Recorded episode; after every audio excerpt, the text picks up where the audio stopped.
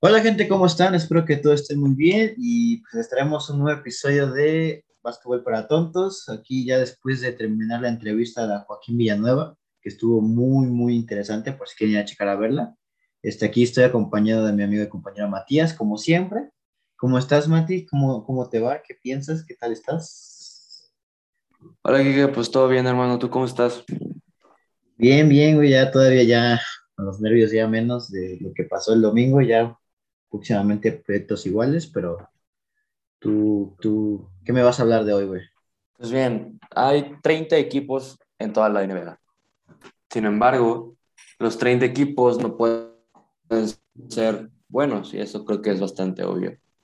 Vamos a hablar de los dos peores equipos de la liga según sus respectivas conferencias, sean este u oeste. Entonces, empezando por el equipo del este, del, del este, sí, Vamos a hablar de los Detroit Pistons. Los Detroit Pistons son un equipo el cual tiene una historia muy chida porque siempre fueron como este equipo súper malo. O sea, no malo, no malo en cuanto a equipo, me refiero malo en cuanto pues su actitud o su, o su la forma en la que los demás lo veían, ¿sabes? Sí, sí. Y entonces los Pistons siempre han sido como este equipo de bad boys, ¿sabes? De hecho, hay un documental en Netflix que acaba de salir hace como una semana que se llama Malice at the Palace, que es Malicia en el Palacio. El Palacio era como su estadio. Y lo que pasó fue que un fan aventó una cerveza a un jugador. Y el jugador se peleó con el fan y se unieron muchos jugadores y muchos fans. Y fue una pelea masiva en el estadio de los Pistons.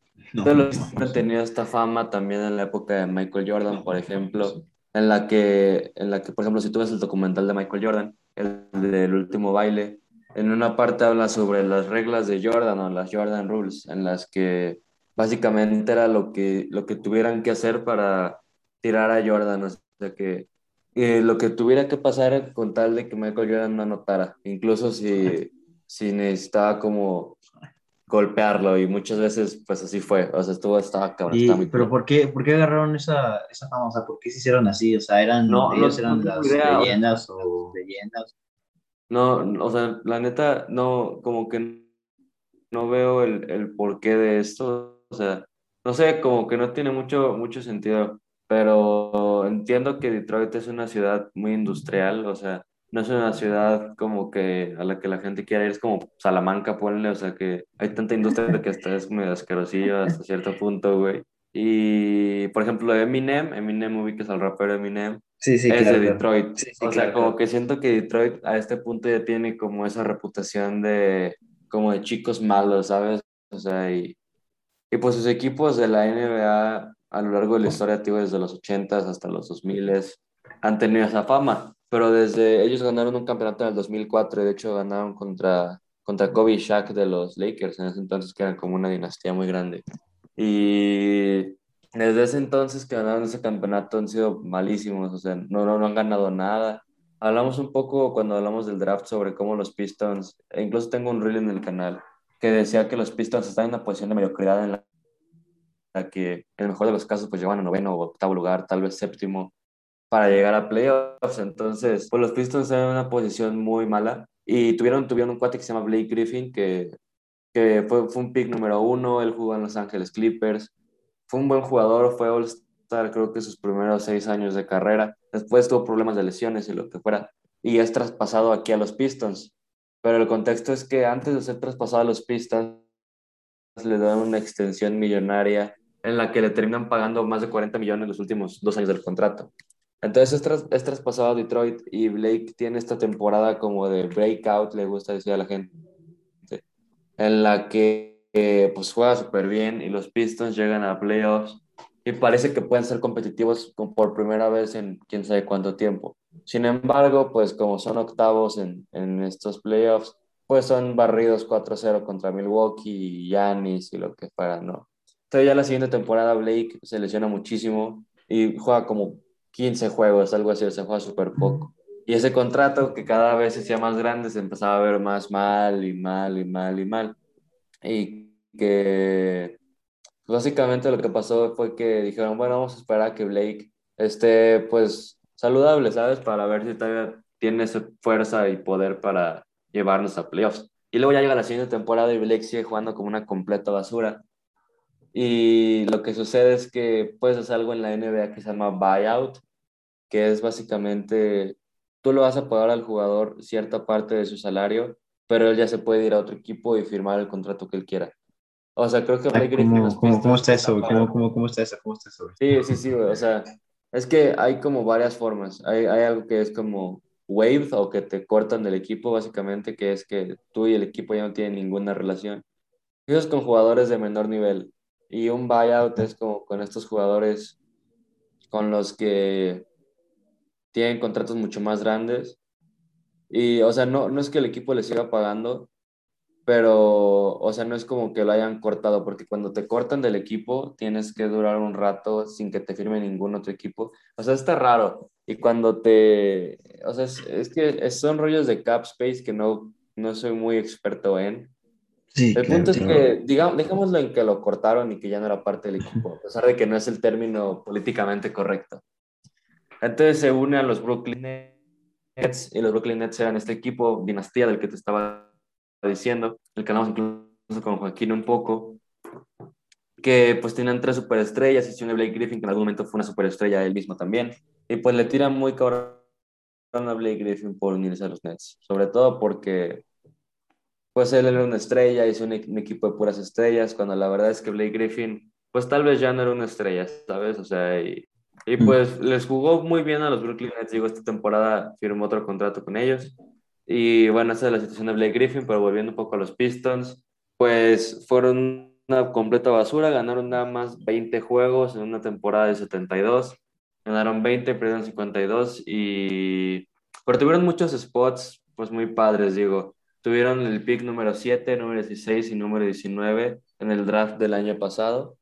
Y obtuvieron a Killian Hayes, que es un base francés, que es más a mí que es el es uno de los futuros de la, de la NBA, digo, tiene un juego muy parecido al de Chris Paul, quiero pensar, o al menos a mí se me hace. Con el pick número 16 seleccionaron a, Isaiah Stewart, que se me hace que juega muy parecido a Montrezl Harrell, ah, es un, era un jugador de los Lakers que ahora juega para los Wizards, que es dos jugadores que es como mucha energía, que va a gritar en la cancha que cuando meta la canasta, la clavada, lo que sea, va a ser al otro equipo que sepa qué sucedió, ¿sabes? O sea, Sí, sí. Dos jugadores de mucha energía. Y luego con el pick número 19 seleccionaron a Sadiq Bey, que es este, estos jugadores que les gusta decir 3D, que es básicamente que puede anotar tres, o sea, de tres puntos y que puede jugar buena defensa. Y Sadiq Bey, pues fue, fue un jugadorazo en su temporada de rookie, creo que si no me equivoco, quedó en el, en el, equipo, el, primer equipo de los rookies, o sea, de los top cinco mejores rookies, estuvo Sadiq Bey. En el segundo equipo de los mejores rookies estuvo ese Stewart. Killian Hayes desafortunadamente pues tuvo una lesión y se perdió casi toda la temporada. Entonces, oye, oye, 20 juegos, pero como te Oye, este, se habla de una, de una posible, pues, este, no sé si vas a eso, pero de una posible pues, reconstrucción del equipo de los Pistons, pues, ¿qué dices? Que es posible que próximamente eso, haya eso es una reconstrucción, básicamente. ¿Y tú qué piensas, güey? ¿Sí piensas que va a haber una... Sí, fuera de estadísticas, güey? No, no pues, sí tiene que. No, sí, tiene que. Tiene que. Sí, tiene que. O sea, es que no es como que elijan, ¿sabes? O sea, al final del día la NBA es un, es un deporte de, de talento, o sea, está popular todo, pero los equipos con más talento, generalmente, y que pueden mejorar el básquet, como nos platicaba Joaquín, generalmente son los que van a ganar más equipos. Una reconstrucción es cuando un equipo muy malo se dedica a los jugadores jóvenes, básicamente. O sea, lo que pasa es como con, pues como con los Bucks en algún momento de su existencia, o sea, eran muy malos y dijeron, pues sabes qué, vamos a ser más malos para construir por el draft y encontrar alguna promesa joven. Fue como encontraron a Yanis y tal vez después intercambiar por un segundo cuate que creamos que tenga ilusión como lo fue Chris Middleton. Y en el caso de los Pistons y de muchos de los equipos, porque esta es una serie que tengo planeada que hagamos que, como ir de abajo hacia arriba. Tal vez ya después lo hagamos como de dos en dos o de tres en tres para que sea un poco más rápido. Pero que empezar por estos dos equipos que están en una reconstrucción total. Y pues sí, digo, los Pistons fueron malísimos, pero tuvieron estos puntos de luz, como lo fueron sus rookies y como lo fue Jeremy Grant. O sea, Jeremy Grant había sido un jugador de rol toda su vida y firmó con los Pistons para tener más oportunidad de tener la bola en las manos y promedió básicamente 25 puntos por partido, lo cual fue como wow, o sea, estuvo muy padre ver como ese tipo de, de caso que sucediera. Y pues los Pistons tienen el pick número uno, bueno, lo tuvieron, seleccionaron a Kate Cunningham, que hasta ahora en la Liga de Verano se le ve a todísima madre. Y pues sí, digo, los Pistons a mí me hace que están en una posición muy interesante, muy chida. Digo, espero que este año no ganen más de 30 juegos, si sincero, o sea, yo creo que van a ganar como 28, tal vez 32 o algo así en los mejores de los casos. Pero es, también está bien, digo, es como para construir para el futuro. Cambiaron de, pues de front office, que es como los directivos y todo eso, hace poco. Entonces es, es como nueva la franquicia, básicamente. Y está padre, digo, también tienen a... Te punto como para que sea película, güey, así de que sean todo, pinche equipo todo mediocre, todo mal hecho y... No, no, no, sea película, güey. Llega un chavo así con buenas ideas. Hay equipos reconstruyéndose todo el tiempo y ninguno ha sido merecedor de película. Entonces no creo que los Pistons... O sea, cuando los Cavaliers obtuvieron a LeBron James, no hicieron película, güey. Cuando los, cuando los Bulls obtuvieron a Michael, pues hubo un documental, pero ni siquiera trató de esa época en realidad. O sea, no, no, o sea, no, no creo que sea película, pero creo que es algo a lo que tienes que seguir como viendo. O sea, tienes que estar muy al pendiente de lo que están haciendo los Pistons. Porque van a ser un equipo divertido, güey. O sea, los equipos jóvenes, como tienen mucho talento así crudo, pues generalmente son muy divertidos de, de ver. O sea, yo, yo, voy a ver muchos juegos de los Pistons esta temporada. Y, y pues sí, güey, eso es básicamente lo de los Pistons. Uh, Detroit, pues es, no es una ciudad muy grande, es una ciudad en la que los jugadores pues no están muy interesados en ir vía agencia libre. Pero como te digo, los Pistons son una, son una organización que en este momento creo que está haciendo las cosas muy bien. Digo, su director creativo es un rapero, güey. O sea, o sea, eso está todísima madre. O sea, yo creo que van a tener muy buena conexión con los jugadores. Y pues sí, o sea, yo espero que Kate Cunningham... O sea, sí, sí tiene futuro prometedor este equipo. Sí, yo sí le veo... Eh, los Pistons son de mis equipos de temporada, como quien dice, o sea, a mí me, creo que es como un término que existe entre fanáticos de NBA en los que dicen, no, pues mis equipos de temporada son los Warriors, los Wizards y los Celtics. Y son así como, eliges como de cinco equipos a los que vas a estar viendo intensamente y ya todos los demás, pues de repente los ves cuando juegan contra tus equipos de temporada, ¿no? Entonces yo creo que los Pistons van a ser como de mis equipos de temporada, güey, la neta. Pero trasladándonos un poco al caso de los Houston Rockets, dime qué sabes al respecto sobre, sobre estos brothers. Ay, güey, la neta, no, no, güey, no, ayúdame, neta. Para eso estamos aquí, güey, para que me expliques qué está pasando con estos güeyes, güey. Sí, o sea, básicamente lo que sucedió es que en el año de 2013, quiero decir, 2012 tal vez, uh, intercambiaron para obtener a James Harden y James Harden estaba jugando en Oklahoma. Y Oklahoma era un equipo que se estaba reconstruyendo, pero ya estaba en la fase final de su reconstrucción, o sea, cuando ya eran competitivos como tal. Porque todos los equipos se están reconstruyendo todo el tiempo, porque al final del día una reconstrucción no termina hasta que llegues al objetivo que viene a ser el campeonato. Entonces, objetivamente hablando, todos los equipos se están reconstruyendo todo el tiempo. Pero bien, James Harden acaba de ganar el premio a sexto hombre del año, el cual es un premio que le dan a los jugadores de banca al que haya tenido como el mejor desempeño siendo jugador de banco. Entonces, lo que sucede es que, pues James Harden siempre, había sido, siempre había sido un jugador de, pues, de banca. Entonces, los Rockets intercambian para obtener a James Harden y se pone como en una situación muy extraña en la que dicen, pues, güey, James Harden siempre ha sido un jugador de banca, o sea, nunca ha sido el líder de su equipo como para darnos la impresión de que ahora puede ayudar a esta reconstrucción de los Rockets.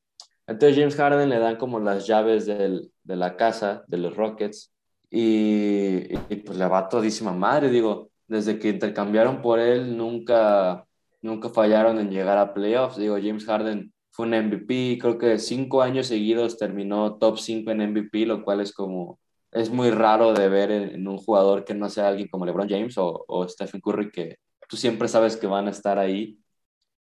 Y básicamente lo que sucedió fue que en el año de 2018, creo que viste el reel sobre eso, intercambian para obtener a Chris Paul, que hace como un mes estábamos hablando sobre él en la final.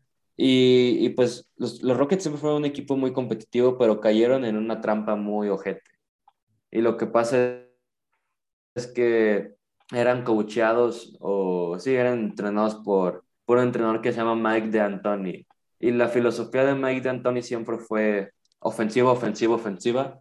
Si ganamos el partido metiendo 150 puntos, mientras el otro equipo meta 140, no me importa. O sea, fue un coach al que lo defensivo nunca le dio mucha importancia. Y pues bien dicen que la defensa gana campeonatos, ¿sabes? O sea, en los últimos años los equipos que han ganado campeonatos han sido elite en la defensa, ¿sabes? O sea, los, los, los solo tenían un defensor del año y ya Yo soy más de la defensiva, güey. O sea, yo sí creo que la defensa gana campeonatos. ¿Tú qué piensas? O sea, eso es hasta en general, en cualquier deporte. O sea, las dos importan, pero me gusta esa idea de pura, de pura ofensiva, así, así hasta que pues, sacar de uno del enemigo. Sí. Pero sí me, sí me gusta esa idea de pura ofensiva, pero esa de no importa si solo son 140, 150 puntos, o sea, es lo mismo que terminemos 30, 40, o sea. Pero sí, me gusta esa. Sí, sí, más o menos sí me gusta. Pero básicamente, o sea, lo que, a lo que quiero llegar es que entiendo, y, y sí, o sea, entiendo, creo que tiene el punto al que vas. Y lo, lo único malo de esa mentalidad, o sobre todo de Mike D'Antoni en este caso, es que, o sea, básicamente él dependía de la ofensiva. O sea, no podía defender porque no tenía jugadores talentosos defensivamente hablando, ¿sabes? O sea, a lo que quiero llegar es que hay equipos como los Warriors en, sus años de campeonato que eran equipos sumamente ofensivos pero si querían, tenían las capacidades para, para estar ahí defensivamente. ¿Sabes? O sea, es, es, a lo que quiero llegar. Y los Rockets no tenían esa capacidad defensivamente para, para ganar esos partidos. Entonces tuvieron muchas situaciones en las que tenían que depender de que James Harden metiera 50 o 60 puntos, triples dobles y, lo que fuera, para ganar un mendigo partido, güey. Entonces James Harden llegaba a los playoffs y estaba muy cansado y, y así, o sea, estaba en una buena posición física ni mentalmente como para liderar su equipo a otra victoria, ¿sabes? Y básicamente lo que sucedió es que estos años que los Warriors tenían a Kevin Durant, siempre se quedaban a un paso, a una lesión. Se fueron a un juego 7 contra los Warriors algún año y Chris Paul se lesionó en el juego 6, güey, en el último cuarto, algo así fue. Entonces siempre han tenido como esta mala suerte o este caso en el que siempre les falta como poquitito más, poquito más. Entonces para la temporada de 2019-2020 intercambian para obtener a, Russell Westbrook, que es un súper amigo de James Harden. Hablábamos de él hace poco con los Lakers y, sobre cómo es un jugador que lo da todo en la cancha y que... Sí, sí, entonces básicamente intercambian para obtener a Russell Westbrook, mandan a Chris Paul a Oklahoma, que era de donde venía Russell Westbrook. Y, lo, y hace cuenta que Mike D'Antoni hasta cierto punto era un coach tradicional, pero ofensivamente, ¿sabes? O sea, le gustaba tener las cinco posiciones en la cancha, o sea, base, escolta, alero, a la pivot y centro. Pero entonces James Harden y Russell Westbrook como que no están funcionando ofensivamente hablando, ¿sabes? Defensivamente, pues a ellos no les importaba. O sea, ofensivamente hablando, como que la idea que tenían de estos dos cuates no estaba funcionando. Entonces lo que hicieron fue algo que nunca habíamos visto en la historia de la NBA, que fue jugar sin un centro, güey. Intercambiaron su centro que tenían, que era Clint Capella, y lo mandaron a los Hawks por... fue, un, fue un intercambio de tres equipos en el que creo que obtuvieron a Robert Covington o algo así, o sea, un jugador defensivo que iba a hacer las labores del centro sin ser necesariamente un centro, güey. Entonces jugaron este esquema ofensivo que se llama five out, que son, o sea, ubicas la línea de tres en la cancha, quiero pensar. Sí, sí, claro, Entonces, los cinco jugadores estaban fuera de la línea de tres en un arco, y esto hacía que jugadores rápidos como Russell Westbrook tuvieran esa parte de adentro de la, porque la defensa es uno, uno, uno contra uno en la NBA, y más en una, en un esquema de five out.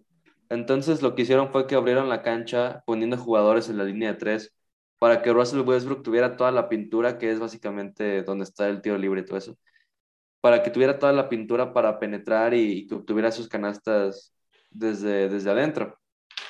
Y pues tuvieron un stretch en el que les fue súper bien, creo que ganaron como 15 juegos seguidos o algo. O sea, ganaron muchos juegos sin, sin un centro en el, en el equipo. Pero todos sabíamos muy en el fondo que cuando llegaran a playoffs, te ibas a enfrentar a algún centro que fuera bueno, ¿sabes? O sea, fuera Anthony Davis, fuera Jokic, que acaba de ganar el MVP.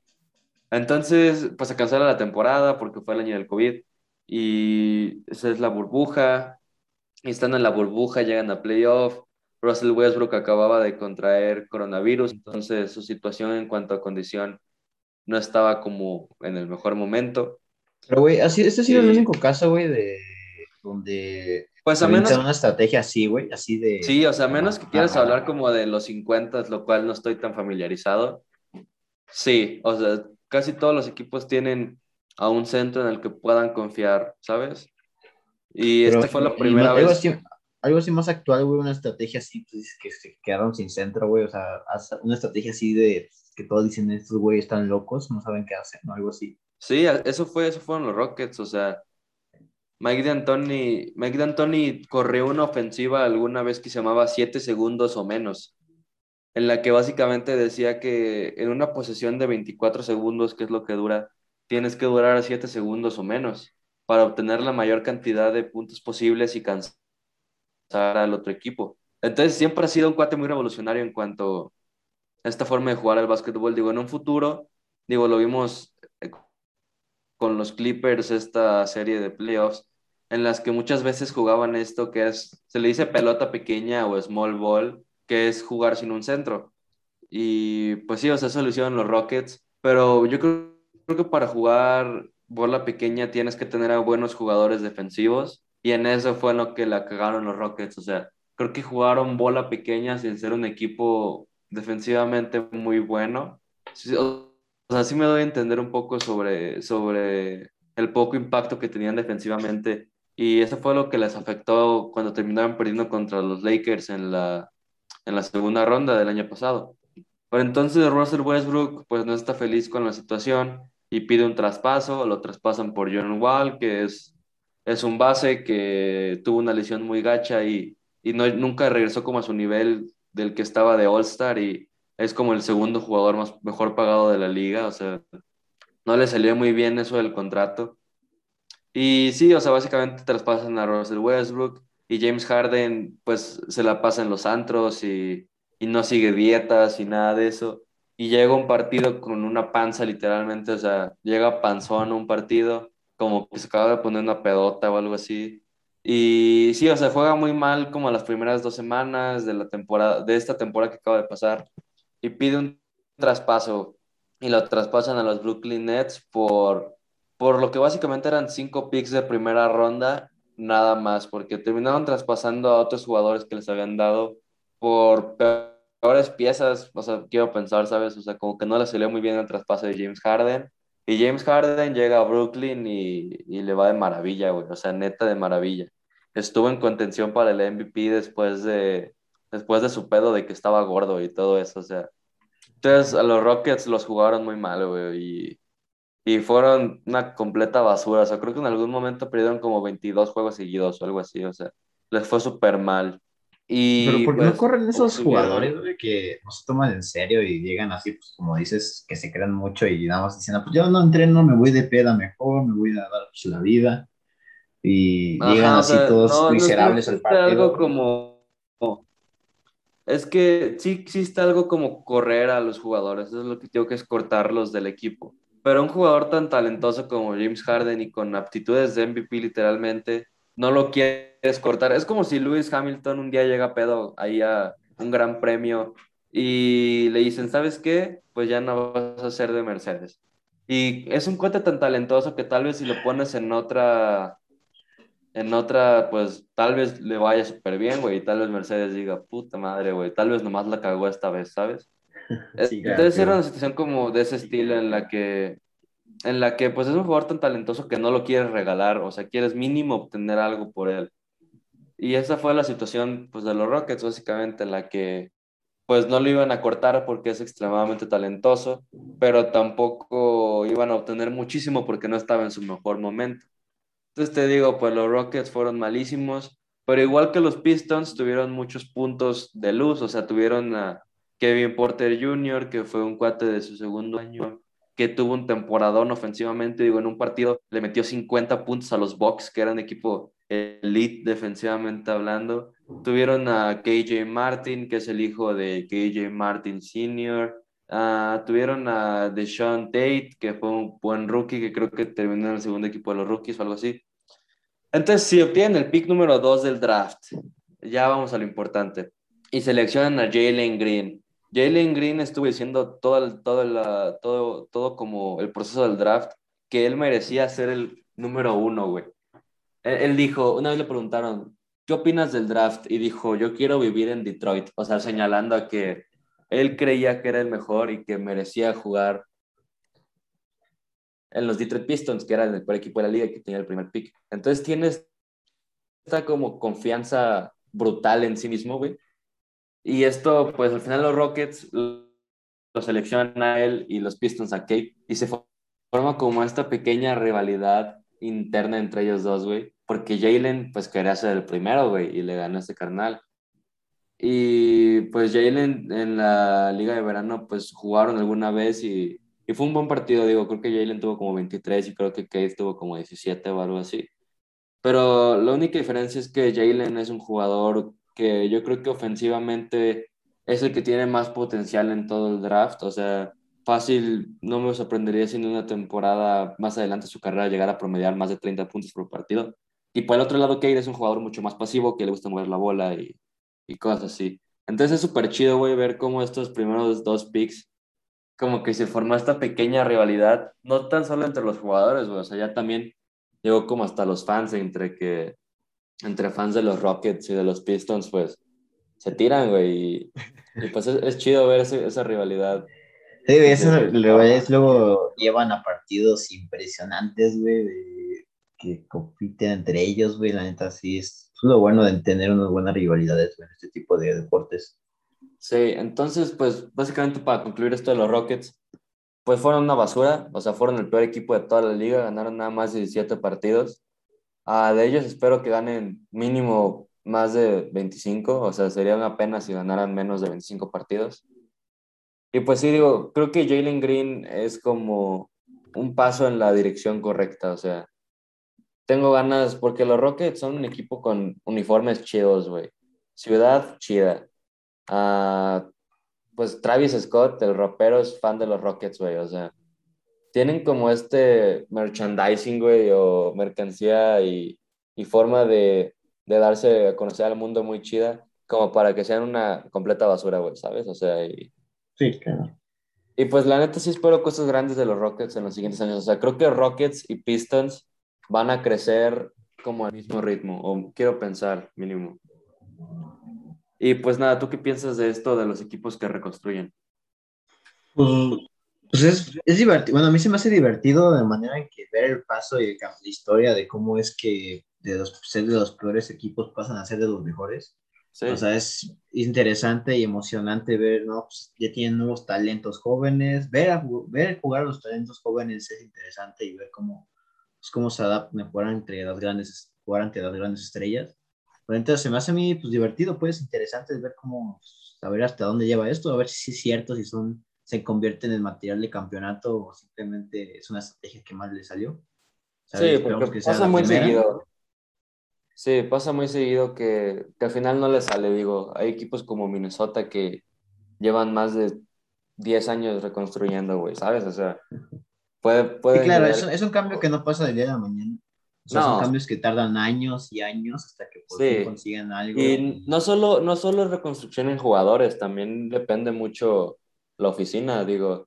Ah, claro, de todo esto viene desde una estructura del propio equipo, pues, en las oficinas, pues. Si no hay una buena una buena coordinación ahí, no, pues, ¿cómo esperan que, que van a ganar en un campeonato? Si no... Sí, también porque, pues, los jugadores le dan su confianza a estas oficinas y si ven que no cumplen, pues, al final del día los jugadores le van a decir a otros jugadores que la oficina está malísima y que pues no conviene ir a jugar porque pues traicionan tu confianza al final del día.